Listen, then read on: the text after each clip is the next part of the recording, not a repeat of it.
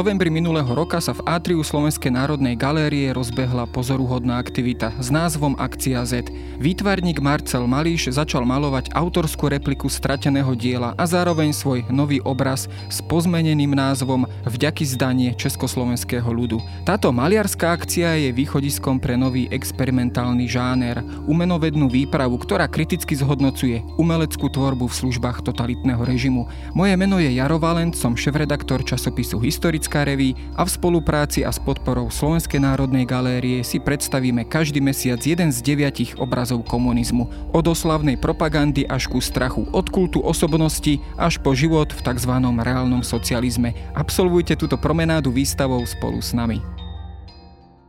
Spoznajte príbeh mesa zo Žitného ostrova. Z regiónu známeho svojou úrodnou pôdou a tradíciou vo farmárčení a polnohospodárskej výrobe. Projekt Kukonia Meat prepája miestnych chovateľov s remeselne zručnými spracovávateľmi, aby sa meso a výrobky z neho dostali na váš stôl v čo najkračom čase a vo vysokej kvalite. Zistite viac a vyberte si kvalitné slovenské meso na www.kukkoniameat.sk.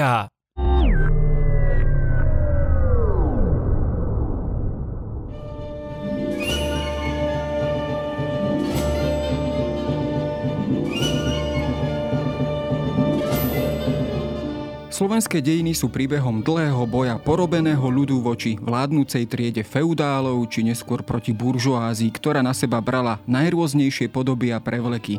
Aj takto zjednodušene by sme mohli charakterizovať prístup vládnúceho komunistického režimu k oficiálnej historiografii. Ten sa tak nesnažil riadiť len politický, hospodársky či sociálny život, ale jeho ambíciou bolo vytvoriť aj nový výklad minulosti. Veď kto kontroluje minulosť, má pod kontrolou budúcnosť. A kto kontroluje súčasnosť, má pod kontrolou minulosť. V tomto orvelovskom duchu by sme mohli charakterizovať aj stav, do ktorého sa vo veľkej miere dostávala aj slovenská historiografia krátko po roku 1948. Tak ako sa mal na scéne dejín objaviť nový socialistický človek, mal sa objaviť aj nový historik, ktorý si vezme za svoj marxisticko-leninský vedecký svetonázor.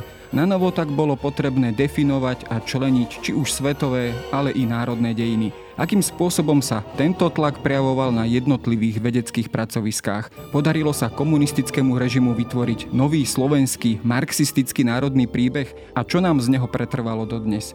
Moje meno je Jaro Valent, som šéf-redaktor časopisu Historická reví a rozprávať sa budem s Adamom Hudekom z Historického ústavu Slovenskej akadémie vied.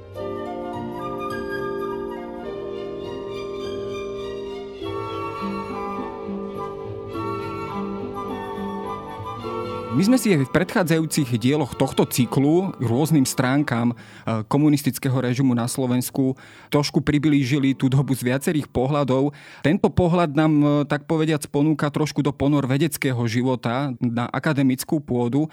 Akým spôsobom sa vlastne rok 1948, respektíve komunistický prevrat v roku 1948 e, začal prejavovať aj na tej akademickej pôde. Samozrejme, keď hovoríme o predovšetkým humanitných vedách a predovšetkým predovšetkým o historiografii na Slovensku.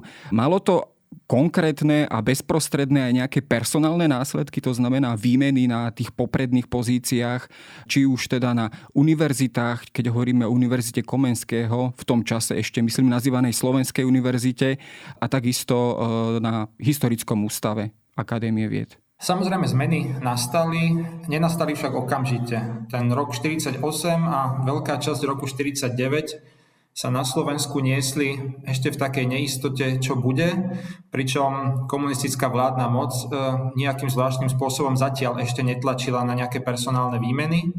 Spočiatku sa zdalo, že komunistom bude stačiť, keď tí starí profesori e, a pracovníci aj historického ústavu prejdú na pozície marxizmu-leninizmu nejakým spôsobom dobrovoľne. Nechajú sa presvedčiť, naštudujú si nový spôsob písania dejín, budú chodiť na kurzy a podobne.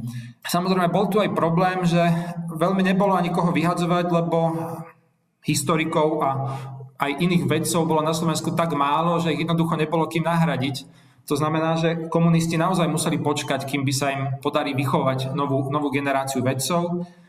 To bolo trochu iné v českej časti republiky, kde tie čistky hneď po roku 1948 boli oveľa dramatickejšie, eh, kde nastalo niečo, čomu teraz hovoríme tzv. študentokracia, keď vlastne komunistickí študenti vyhadzovali a kádrovali svojich profesorov. To sa na Slovensku neudialo a tá, ten skutočný taký ten triedny boj nastal až e, na začiatku, až na začiatku 50. rokov a bol spojený pomerne úzko s bojom proti tzv. buržoáznému nacionalizmu na Slovensku. Podstate jediným, e, jedinou obeťou spomedzi historikov do roku 50 bol, bol profesor Daniel Rapant, ktorý otvorene sa postavil proti písaniu dejín s použitím historického materializmu. To znamená, že odmietol ponuku na ideologické e, prevychovanie, ktorú vlastne aj dostal a e, tým pádom musel opustiť univerzitu a prešiel do e, univerzitnej knižnice na pomerne nie príliš lukratívne miesto. Ostatní profesori v tom čase ešte Slovenskej univerzity prijali ponuku komunistickej strany a začali písať e, v duchu marxizmu-leninizmu, aspoň tak, ako to oni chápali. To je práve ten taký zaujímavý rozmer alebo e, zaujímavá stránka tohto problému alebo tejto doby, že ja keď som sa rozprával aj v tých minulých dieloch, predovšetkým e, z toho kultúrneho prostredia, ako povedzme mali umelci malovať podľa novej ideológie e, socialistického realizmu, tak problémom bolo to, že častokrát nevedeli, čo to teda má znamenať presne, akým spôsobom majú ponovom tvoriť, čo znamená tento nový štýl a častokrát dochádzalo k takým až úsmevným situáciám. Bol to aj problém na tej akademickej pôde, že jednotliví historici jednoducho nevedeli e, v tej prvej chvíli, ako teda ponovom vykladať e, dejiny. Skrátka museli sa tomuto tak povediac priúčať, chodiť na nejaké školenia, mali si čítať nejakú sovietskú literatúru. Akým spôsobom toto vlastne prebiehalo? Presne tak, ako ste povedali. Už od roku 1949 eh, organizovali na akademickej pôde komunistickí ideológovia a aj zamestnanci univerzity, ktorí marxizmus mali trošku naštudovaný, kurzy, ktoré boli povinné. Povinné boli eh, aj, aj kurzy ruského jazyka, a e, zamestnanci alebo aj, aj e, zamestnanci univerzity, teda vyučujúci a aj e, zamestnanci v tom čase ešte Slovenskej akadémie vieda umení museli povinne čítať literatúru, ktorá im mala osvetliť, akým spôsobom pracovať v novej situácii, akým spôsobom využívať marxizmus, leninizmus pre vedeckú prácu. Ono Samozrejme, tam dochádzalo tiež k týmto úsmevným príhodám, ako ste už e, povedali, keď jednoducho vedci priznali, že, že vôbec netušia, čo im vlastne hovoria a akým spôsobom by mali pracovať. Ono to je možno samozrejme úsmevné pre nás. V tom čase išlo naozaj často aj o to, či si svoju prácu zachovajú alebo nie, takže pre nich to bolo pomerne stresujúce, ale, ale naozaj hlavne tá staršia generácia profesorov mala pomerne veľký problém na, preorientovať sa a bola za to aj, aj e, komunistickými ideológmi kritizovaná v zmysle, že sa snažia ale nechápu a ich práca vykazuje zásadné, zásadné, ideologické, zásadné ideologické nedostatky. A e, vlastne týmto pádom do, do, do, do značnej miery padla aj tá predstava, že tých starších vedeckých pracovníkov bude možno ideologicky nejak prevychovať a aj tie komunistické špičky si uvedomili, že naozaj si budú musieť vychovať novú generáciu eh, aj historikov, ale vedcov vo všeobecnosti, ktorí už na škole budú vyučovaní v tomto duchu a budú, eh, budú im štepované základy marxizmu, leninizmu, tak aby keď, keď eh, vyjdú zo školy, aby sa mohli zapojiť do, do vedeckej práce už v tým spôsobom, aký bol, aký bol očakávaný novou vládnou mocou. Vy ste spomenuli známeho slovenského historika Daniela Rapanta, ktorý bol takýmto spôsobom v podstate odstavený. Podobný myslím, že osud e, bol aj historika Svetopluka Štúra, možno ďalších, tí, ktorí možno tí ďalší sa možno viacej prispôsobili. Každopádne dochádzalo tam k niečomu opäť podobnému aj na tejto akademickej pôde, že sa na ňu dostávali ľudia, ktorí povedzme so samotnou históriou, historiografiou historiografiou a vedeckým životom nemali príliš spoločného. Častokrát sa spomína taký ten pomerne často skloňovaný prípad historika Miloša Gošorovského, ktorý bol, myslím, predsedom katedry československých dejín a archivníctva na Univerzite Komenského, teda ešte stále v tom čase Slovenskej univerzity, ktorý bol, myslím, že pôvodne vyučený murárom, ale cez nejakú sériu školení a samozrejme po tej stranickej linke sa dostal vlastne do tejto pozície. Bol to taký všeobecnejší alebo e, bola to jednoducho tá politika, ktorá, nová personálna politika, ktorú režim presadzoval? No, v skutočnosti Miloš Gosiorovský bol vlastne jediný, ktorý, ktorý nemal v podstate žiadne vzdelanie. Ostat, ďalšie takéto prípady minimálne v historickej obci e, neevidujem alebo nenaš, nestretol som sa s nimi. Stalo sa to, že alebo stávalo sa to, že na e, pomerne vysoké miesta sa dostávali ľudia, ktorí boli ktorí nemali skúsenosti. Čerství diplomanti alebo ľudia, ktorí ešte nemali e, diplomovú prácu, učili nižšie ročníky, ľudia, ktorí vyšli tesne zo školy, dostávali pomerne e, vysoké funkcie, ale Miloš Gosiarovský bol jediný, ktorý v podstate bez adekvátneho vzdelania sa dostal dostal do vysokej, do, e, do vysokej funkcie. V roku 53 sa z neho stal profesor. Napríklad na katedre všeobecných dejín pôsobil podobným spôsobom Jaroslav Dubnický, ktorý vlastne v tom čase bol jediný e, marxisticky vzdelaný, vzdelaný historik. On ale bol historik umenia, takže dokázal do určitej miery nahradiť vyhodeného Daniela Rapanta čo Miloš Gosiorovský až tak nedokázal. Na druhej strane títo ľudia, ktorí boli na takých e, najvyšších miestach, paradoxne ovplyvňovali reálne fungovanie tej vedy vo, vo vedeckom zmysle pomerne málo, lebo väčšina z nich mala obrovské množstvo rôznych ďalších, ďalších funkcií, takže k nejakej výuke alebo k vedeckej práci sa dostávali len veľmi málo. Potom tu bola tá druhá generácia, o ktorej som hovoril, to boli tí ľudia, ktorí už boli vychovaní v marxistickom duchu, to znamená, že zažili to aj na aj na e, vysokej škole a tí sa dostávali na tie najdôležitejšie miesta a to boli tí, ktorí, ktorí formovali fungovanie slovenskej vedy. To bol príklad budúceho riaditeľa historického ústavu e, Holotíka, to sa týkalo napríklad ale aj takého známeho vedca, e, ako bol, ako bol Lubomír Lipták, ktorý prišiel presne ako ako absolvent e, dokonca žurnalistiky e, na historický ústav ako veľmi mladý. A to boli ľudia, e, ktorí, ktorí, ktorí reálne formovali ten, ten slovenský národný príbeh. Nie tie vedúce kádre, ktorí mali, povedzme si, politické úlohy v tomto reformátovaní vedy na Slovensku. Dělník za rolníka, rolník za dělníka. A tam svět se hne kam sa táto síla napře. Vy ste spomenuli takú tú známu kauzu z 50. rokov, ktorá teda rezonovala u nás na Slovensku a teda proces s tzv. buržoáznymi nacionalistami.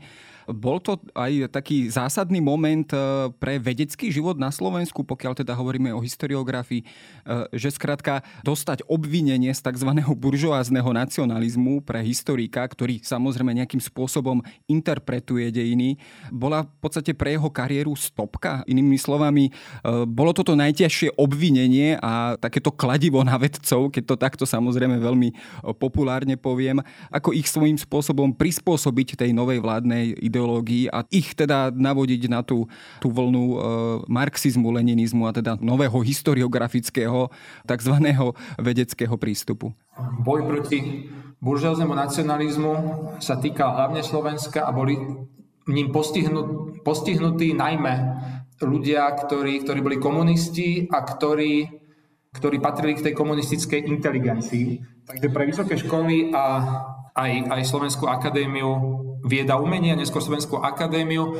Bol začiatok 50. rokov mimoriadne, mimoriadne brutálny. Netýkalo sa to však iba buržoázneho nacionalizmu. E, bolo to obdobie, keď tzv. zostroval triedny boj. E, bolo to obdobie tých posledných stalinistických čistiek. To znamená, že tých tzv. ideologických úchyliek bolo, bolo viac a e, často bolo iba otázkou šťastia, že či niekto bol obvinený alebo nie. Ehm, na druhej strane to obdobie naozaj ehm, rozbilo také tie ehm, existujúce siete známosti a vzájomnej, a vzájomnej podpory, ktoré existovali aj po roku 1948. Ako som hovoril, tá tá intelektuálna špička na Slovensku bola, bola pomerne úzka, to znamená, že každý sa poznal s každým a do značnej miery sa ešte dokázali chrániť. Toto zostrovanie triedného boja a boj proti, boj proti buržáznému nacionalizmu tieto siete totálne rozbilo. To znamená, že tamto už išlo každý, každý sám za seba a obete boli značné. Ehm, ľudia naozaj museli nejakým spôsobom postaviť ehm, už len za to, aby, aby na, na tej akademickej pôde prežili. To znamená, že tam už do, e, dochádzalo k veľmi nepríjemným scénám, donášaniu, takej sebabičujúcej sebakritike, e, obviňovaniu sa navzájom a podobne. Naozaj v tomto čase e, aj tá komunistická strana si upevnila zásadným spôsobom moc nad univerzitami, lebo presne v 50. roku prišiel aj nový zákon, ktorý podriadil univerzity e, komunistickej strane a výberu komunistickej strany. To znamená, že všetky tieto udalosti sa zliali do jedného pomerne veľmi nepríjemného obdobia, v ktorom naozaj prešli masívne čistky. Um, museli, museli odísť e, viacerí profesori z univerzity a prebehli aj čistky v Slovenskej akadémii e, vieda umení a celá táto to veľmi nepríjemné obdobie trvalo, trvalo až do roku 53, e, keď znova nastalo obdobie určitého ideologického uvoľnenia. Ale naozaj ten boj proti buržoáznému nacionalizmu špeciálne bol veľmi nepríjemný, lebo postihol hlavne intelektuálne a vedecké špičky, špičky na Slovensku a v niektorých prípadoch prišlo naozaj k veľmi tvrdým opatreniam, ktoré do určitej miery pretrvávali až do začiatku, až do začiatku 60. rokov, pretože boj proti buržoáznému nacionalizmu formálne trval vlastne celé 10 ročie. Zásadným spôsobom ovplyvnil najmä formovanie slovenského respektíve Československého národného príbehu e, po celé 50. roky. Vyslovene pre takú predstavivosť poslucháča, akým možnom spôsobom e, fungovalo to ovplyvňovanie alebo ideologické pretváranie slovenskej alebo aj československej historiografie. Môžeme si to predstaviť tým spôsobom, že povedzme nejaký straník, e, nejaký komunista, povedzme, či už to bol Václav Kopecký ako minister kultúry, alebo myslím, že sa spomína aj nejaký prejav generálneho tajomníka UVKS KSS Štefana Bašťovanského a možno mnohí ďalší jednoducho prišli s nejakým prejavom, ktorý sa týkal povedzme nejakého kultúrneho života, vedeckého života s nejakými novými tézami a automaticky tá akademická pôda jednoducho ich musela preberať ako nejakú novú direktívu a podľa toho aj zameriavať svoj výskum, svoju vedeckú, ale aj pedagogickú činnosť. Čiže bolo to vyslovene na tejto politickej linke od začiatku nastavené? Minimálne v 50. rokoch áno. E, minimálne v 50. rokoch tá historiografia v celom Československu fungovala na základe direktív, ktoré prichádzali priamo z ústredného výboru KSČ, respektíve KSS. To znamená, že keď nejaký vysoký funkcionár vystúpil so základným programovým prejavom, či už to bol Gottwald na zjazde KSČ v roku 49 alebo Bašťovanský na zjazde KSS, kde predniesli, akým spôsobom sa bude formovať nielen budúca komunistická inteligencia, ale čo sa vlastne očakáva od od vedy a špeciálne od, od humanitných vied, tak tieto prejavy boli v písomnej forme distribuované priamo na jednotlivé pracoviská, kde pracovníci k nim museli zaujať samozrejme stanovisko, ktoré sa očakávalo, že bude samozrejme kladné a museli na základe týchto, e, týchto prejavov následne jednotliví pracovníci, jednotlivé pracoviská formovať svoje, svoje ročné plány. Lebo minimálne v 50. rokoch to bolo tak, že každé pracovisko vedecké muselo každý rok naformulovať plán a e, napísať, čo bude jednotlivý pracovník e, po celý rok robiť a tieto plány sa potom, sa potom kontrolovali. To znamená, že jednotlivé e, vedecké plány aj na katedrách historických, aj na, na, aj na Slovenskej akadémii boli formované priamo tým, čo vládna strana od, od vedy očakávala a museli priamo reagovať na požiadavky vládnej strany. To znamená, že v 50. rokoch sa neustále opakovala téza, že strana od historikov očakáva, aby ďalej rozpracovávali dôkazy o bratskom spolužití Čechov a Slovákov, aby bojovali proti slovenskému separatizmu a ľudáctvu, ale keď si zoberieme aj udalosti v zahraničí, 50. rokov, myslím roku 52, sa očakávalo, že každý člen katedry československých a katedry slovenských dejín napíše do, do tlače článok, v ktorom bude kritizovať výrobu biologických zbraní na západe napríklad. To znamená, že tieto očakávania boli e, formulované komunistickou stranou veľmi jasne a komunistická strana aj celkom konzekventne kontrolovala to, aby aby e, historici písali to, čo bolo presne, presne očakávané. To znamená, že museli nájsť dôkazy preto, čo komunistická strana tvrdila. Ten výskum fungoval v podstate takto. E, vlastne jasné závery boli dané rozhodnutiami komunistickej strany a od historikov sa očakávalo len to, že ich doplnia a konkrétnymi príkladmi, ktoré ukážu, prečo má komunistická strana pravdu. Celý priebeh manifestácie v Devínskom amfiteátri nás utvrdil v tom, že v družbe so slovanskými a ľudovo-demokratickými národmi správne rozvíjame odkaz Cyrilu No to je práve ten eh, príklad, alebo to je ten fenomén takého nového vytvárania národných dejín, alebo marxistického výkladu národných dejín. Zvykne sa to samozrejme často tak zjednodušene označovať ako nový marxistický národný príbeh slovenského národa. V tých začiatkoch dokázali nejakým spôsobom túto myšlienku alebo tento nový príbeh aj pod týmto tlakom historici naformulovať. To znamená, že máme už v 50. rokoch naozaj také tie základné kontúry, tie základné tézy, ktoré nejakým spôsobom nanovo preformulovávali minimálne teda tie naše národné dejiny a ten náš národný príbeh a akým spôsobom sa to prejavovalo. Bola to povedzme zmena v periodizácii e, histórie, tak ako ju poznáme klasicky, alebo v čom konkrétne e, tá zmena nastala? Komunistická strana vlastne už e, od svojho vzniku mala trochu inú predstavu o tom, ako by mala vyzerať alebo čo by malo byť obsahom českých a slovenských, respektíve československých dejín. A po roku 1948 dostala možnosť tieto svoje predstavy pretaviť do, do, oficiálnych, do oficiálnych dejín. Samozrejme to nebolo také jednoduché, vždycky to trvalo dlhšie, ako, ako boli tie predstavy. Jasné bolo, bolo niekoľko takých základných požiadaviek, ktoré nemohli byť obidené. Samozrejme, československé dejiny sa museli prispôsobiť marxisticko-leninskej teórii o striedaní jednotlivých spoločensko-ekonomických formácií. To znamená, že museli byť napasované na ten jasný model, kde e, sa od prvopospodnej spoločnosti každá spoločnosť vyvíja smerom, smerom ku komunizmu. Tam to bolo úplne jasné a vlastne historici museli tie dejiny rozdeliť na obdobie prvopospodnej spoločnosti, otrokárskej, e, feudálnej, kapitalistickej, imperialistickej a tak ďalej. To znamená, že toto, bol, toto bola základná, základná podmienka, ktorú nebolo až tak ťažko splniť. E, dajme tomu okolo roku 53 českí a slovenskí historici dospeli k nejakému kompromisu, akým spôsobom by sa mali deliť československé dejiny. Druhým problémom bolo samozrejme to, že aj tie komunistické dejiny museli nejakým spôsobom legitimizovať vládu komunistickej strany, e, legitimizovať e, tú marxistickú predstavu, že hýbateľom celých dejín je ľud. A nejakým spôsobom samozrejme do toho vstupovali aj čisto pragmatické a nacionálne požiadavky komunistickej strany, napríklad to, že Československá republika je prirodzeným, je výsledkom prirodzeného vývoja e, českých a slovenských dejín. Takže do toho vstupovali samozrejme určité, určité nacionálne požiadavky. Vytvoriť tento, tento marxistický príbeh sa ukázalo ako pomerne, ako pomerne zložité Veľmi často sa jednalo o veľmi prezentistické požiadavky, ktoré čo vám o 5 rokov nemuseli platiť.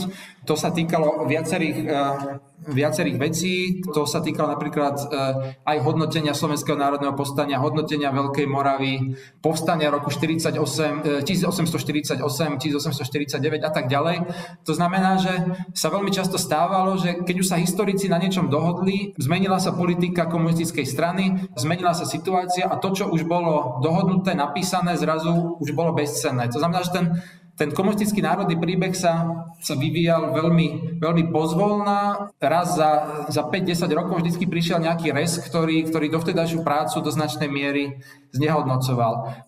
Otázka, či sa podarilo vytvoriť nejaký jednotlivý československý národný príbeh marxistický, na to treba odpovedať, že ako kde. E, tých príbehov bolo viacero a ten príbeh z roku 52 bol úplne iný ako príbeh z roku 60 a ten bol zase iný ako príbeh z roku 85. Jedným z takých príbehov, ktorý sa teda často aj e, spomína ako možno určité dedičstvo tejto epochy e, komunistického režimu, tak to je tá téza o tej Samozrejme, nie je určite originálne vytvorená tá téza len počas tohto obdobia, ale určite je staršieho dáta. Ale tá téza o tej tisícročnej porobe Slovákov, slovenského ľudu, ktorý v podstate nikdy nemal žiadnu šlachtu a vždy bol len tým trpiteľským činiteľom, využívaným, vykoristovaným a tak ďalej a tak ďalej. Bola to práve tá téza, na ktorej povedzme sa snažil marxizmus a nová ideológia stavať pri výklade slovenských dejín. To znamená, že istým spôsobom pri tých jednotlivých historických kapitolách ako keby naschval ignoroval konkrétne politické osobnosti a prikladal tú hlavnú váhu tomu kolektívnemu, tomu ľudu, respektíve tomu, tomu triednemu boju, keď to poviem touto marxistickou terminológiou? No, do značnej miery áno. E, samozrejme tá predstava o Slovákoch ako plebejskom národe, tá vznikla už niekde v 19. storočí, ale komunistická historická veda ju túto teóriu vyniesla do popredia a vlastne spravila z nej jedinú oficiálnu predstavu o národných dejinách. A to znamená, že do značnej miery na tom aj, aj stavala, pričom výsledkom bolo naozaj obmedzenie e, národných dejín na, na dejiny pracujúceho ľudu. E, postupne z, e, z, z národného príbehu boli, e, bola vyškrtnutá šlachta, neskôr e, samozrejme aj buržoázia a akademické syntézy, ale aj, aj, aj učebnice prinášali obraz, že dejiny slovenského národa sú vlastne dejinami obyčajného slovenského ľudu, ktorý bol, ktorý bol po, po celý ten čas uh, utláčaný. Ten útlak do určitej miery, národný útlak skončil v roku 1918 a ekonomický útlak skončil až v roku 1948 a vlastne odvtedy sa slovenský národ, Slováci vyvíjajú v slobode bez týchto dvoch typov útlaku. Prejavovalo sa to povedzme aj v takom tom výbere tých konkrétnych historických udalostí, ktoré boli akcentované. Čiže namiesto povedzme tých politických dejín tu boli povedzme dávané do popredia povedzme nejaké ľudové povstania, banícke povstania, rolnícke povstania. Povedzme častokrát sa spomína husické hnutie a teda v prípade Slovenska bratrické hnutie ako to anticirkevné, antiklerikálne, antifeudálne. Čiže bolo to vyslovene opäť také samozrejme ad hoc vyberané tézy alebo vyberané kapitoly z dejín, ktoré boli e, neprirodzeným spôsobom e, takto dotvárané alebo e, zdôrazňované? Marxisticko-leninská historiografia zo svojej prirodzenosti uprednostňovala opis triednych bojov, revolúcií, povstaní, štrajkov a podobne. Lebo práve v týchto, v týchto udalostiach videla nielen hlavné a najdôležitejšie aktivity pracujúceho ľudu, ale z hľadiska marxisto-leninského náhľadu práve tieto povstania a e, prejavy odporu boli tie, ktoré, ktoré vlastne ukazovali na to, že, že tie tézy o striedaní spoločensko-ekonomických formácií a to, že, že pracujúce triedy tvoria, sú tým hýbateľom dejín, sú pravdivé. To znamená, že aj na Slovensku sa neustále hľadali a opisovali všetky možné prejavy odporu pracujúceho ľudu voči útlaku. A problém bol to, že v niektorých prípadoch, ako už bolo to spomenuté Banské povstanie, sa ich význam, sa ich význam neúmerne, neúmerne zvyšoval, čo viedlo e, samozrejme k viacerým, viacerým diskusiám a, a predstavám o tom, ako by mali tie národné dejiny vyzerať. Samozrejme, e, je, je veľký rozdiel medzi tým, ako sa, ako sa dejiny opisovali v 50. rokoch a ako sa opisovali v 70. rokoch. Keď si pozrieme syntézy dejín z konca 70. a začiatku 80. rokov alebo do polovice 80. rokov, tam už ten výklad zďaleka nie je taký radikálny a zďaleka nie je postavený len, len na triednych bojoch. Takže aj tá predstava o, o marxistickej historiografii a čo by mala marxistická historiografia popisovať sa, sa za tých 40 rokov komunistického pánstva e, významným spôsobom menila.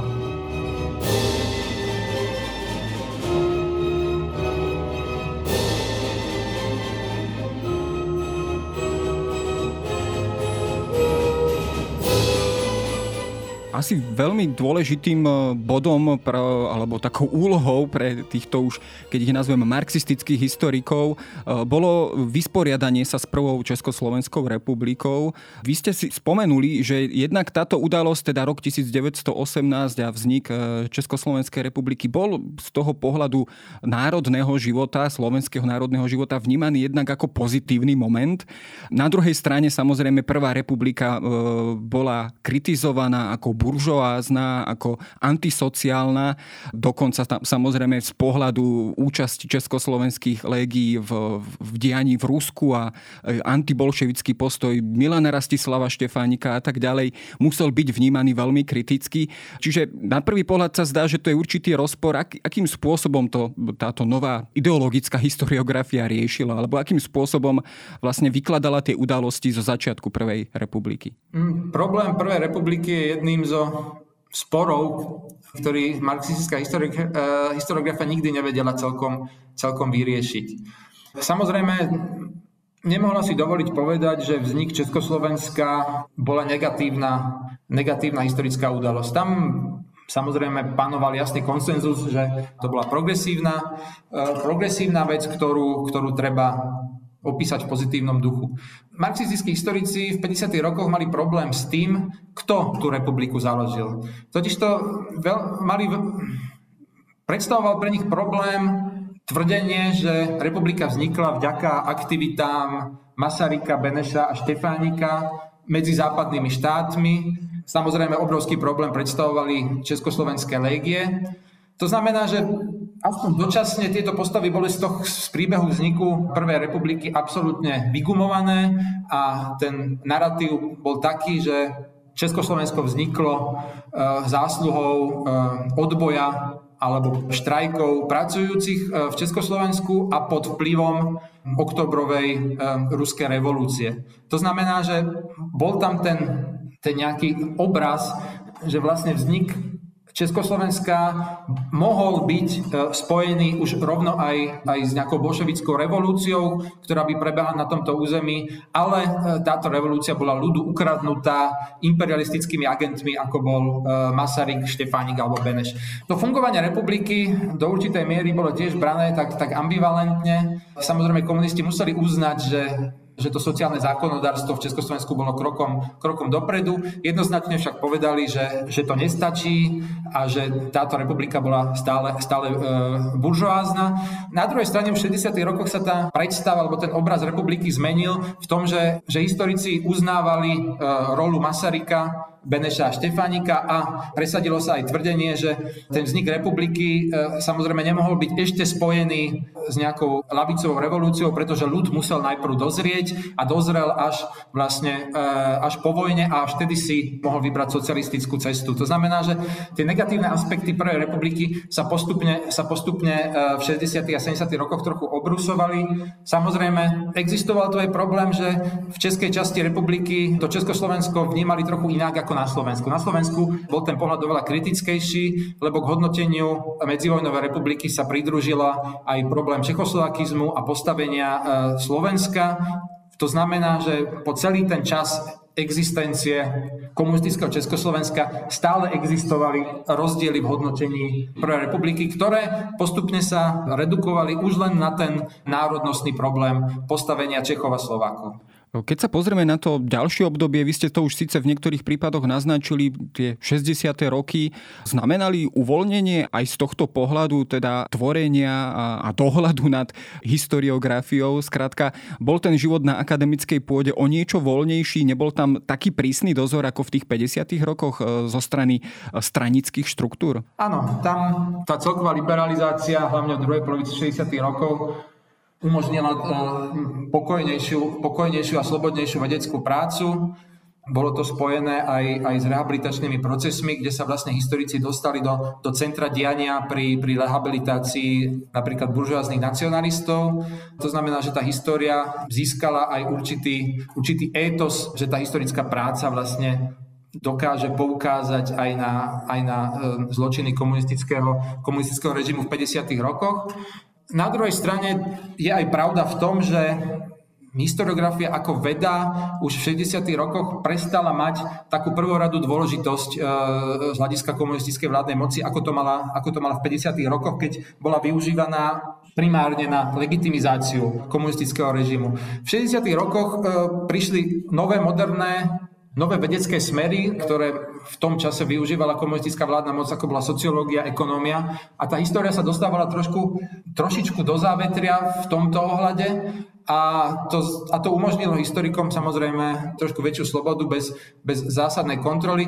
Samozrejme, treba si uvedomiť, že ten poststalinizmus bol vo všeobecnosti už menej, menej brutálny a menej posadnutý kontrolou vedy. To vlastne trvalo až do roku, až do roku 68, keď sa po, po invázii a nastaveniu normalizačného režimu znova vedci dostali do centra záujmu komunistickej strany a nasledovalo nové kolo čistiek. Ale to, tie 60. roky naozaj e, môžeme povedať, že boli do určitej miery stále neporovnateľnej so situáciou na západe, obdobím voľnosti, väčšej voľnosti a väčšej miery samostatnosti vedeckých pracovníkov pri skúmaní a výbere vedeckých tém. Keď sa tak na záver e, pozrieme aj na to dedičstvo, ktoré nám z tohto obdobia zostalo, nielen na samotnej akademickej pôde, e, samozrejme už po roku 1989, samozrejme tá veda sa uberala iným smerom a samozrejme to by bolo na ďalšiu dlhú diskusiu, ale čo povedzme z tohto vytvárania alebo deformovania toho oficiálneho historiografického obrazu o, na, o našich dejinách zostalo v takom tom širšom historickom povedomí na Slovensku dodnes. Je to povedzme ten príbeh, ktorý sme spomínali toho tzv. plebejského slovenského národa, bez šlachty, bez elít, ktorý je ako keby v tom dejinom procese vždy len v spočiatku tou trpnou, ale potom tou hybnou silou. Je to práve tento mýtus, alebo sú to aj niektoré ďalšie veci, ktoré sú dodnes možno aj v tom našom historickom vedomí na Slovensku e, stále trochu prítomné? To najzávažnejšie ideologické ohýbanie dejín skončilo už niekedy v 50. rokoch. Tie veľmi stalinistické, stalinistické predstavy o českých a slovenských dejinách boli fakticky vyvrátené už v 60. rokoch. To, čo sa nám dochovalo dodnes, je naozaj zrejme tá predstava toho plebejského národa, lenže ako som už hovoril, tá je oveľa staršia ako komunizmus. Tá tu fungovala už, uh, už dávno predtým. Do určitej miery, uh, podľa mňa, čo sa zachovalo, je zrejme to určité vyťahovanie Slovenska e, z kontextu nejakých širších dejín. To znamená, že to zameranie iba na, e, iba na dejiny Slovenska bez toho uhorského kontextu a postupne sa nám vytráca už aj, už aj československý kontext. To všetko bolo prítomné už v 50. rokoch a do značnej miery sa to posilnilo počas normalizácie, keď e, tá historická veda bola do značnej miery izolovaná od, od diania vo svete. Do určitej miery tu prežíva aj mýtus o Slovensku, ktoré má bližšie k východu ako k západu, čo, čo z hľadiska historického vývoja je do značnej miery absurdné. Tá marxistická alebo, alebo komunistická historická veda samozrejme pestovala celkom vedome lásku k Sovietskému zväzu, lásku k Rusku, ktorá špeciálne v slovenskej spoločnosti pretrváva dlhodobo a oveľa viac ako, ako v okolitých krajinách.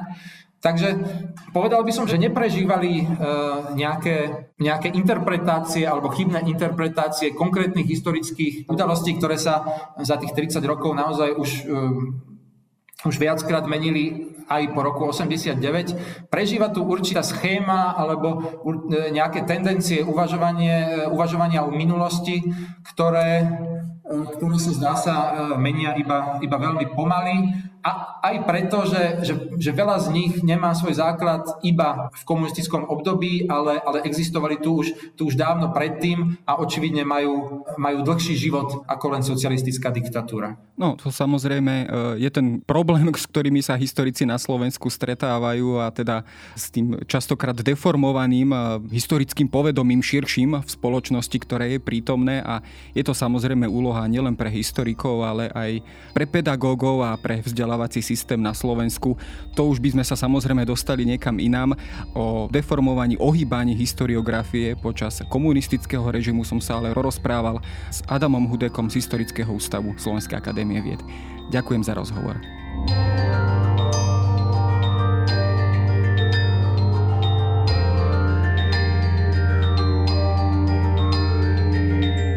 To je na dnes všetko. Počúvali ste Dejiny, týždenný podcast denníka SME a historickej reví. Podcast Dejiny vychádza každý týždeň v nedelu. Prihláste sa na jeho odoberanie vo svojej podcastovej mobilnej aplikácii na platformách Google Podcasty, Apple Podcasty alebo v službe Spotify.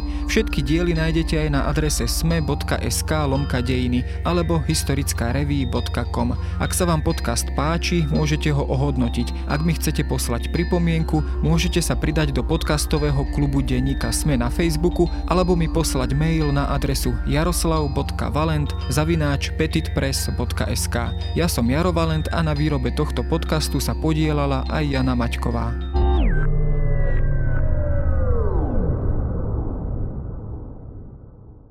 Spoznajte príbeh mesa zo Žitného ostrova, z regiónu známeho svojou úrodnou pôdou a tradíciou vo farmárčení a poľnohospodárskej výrobe. Projekt Kukonia Meat prepája miestnych chovateľov s remeselne zručnými spracovávateľmi, aby sa meso a výrobky z neho dostali na váš stôl v čo najkračom čase a vo vysokej kvalite. Zistite viac a vyberte si kvalitné slovenské meso na www.kukkoniameat.sk.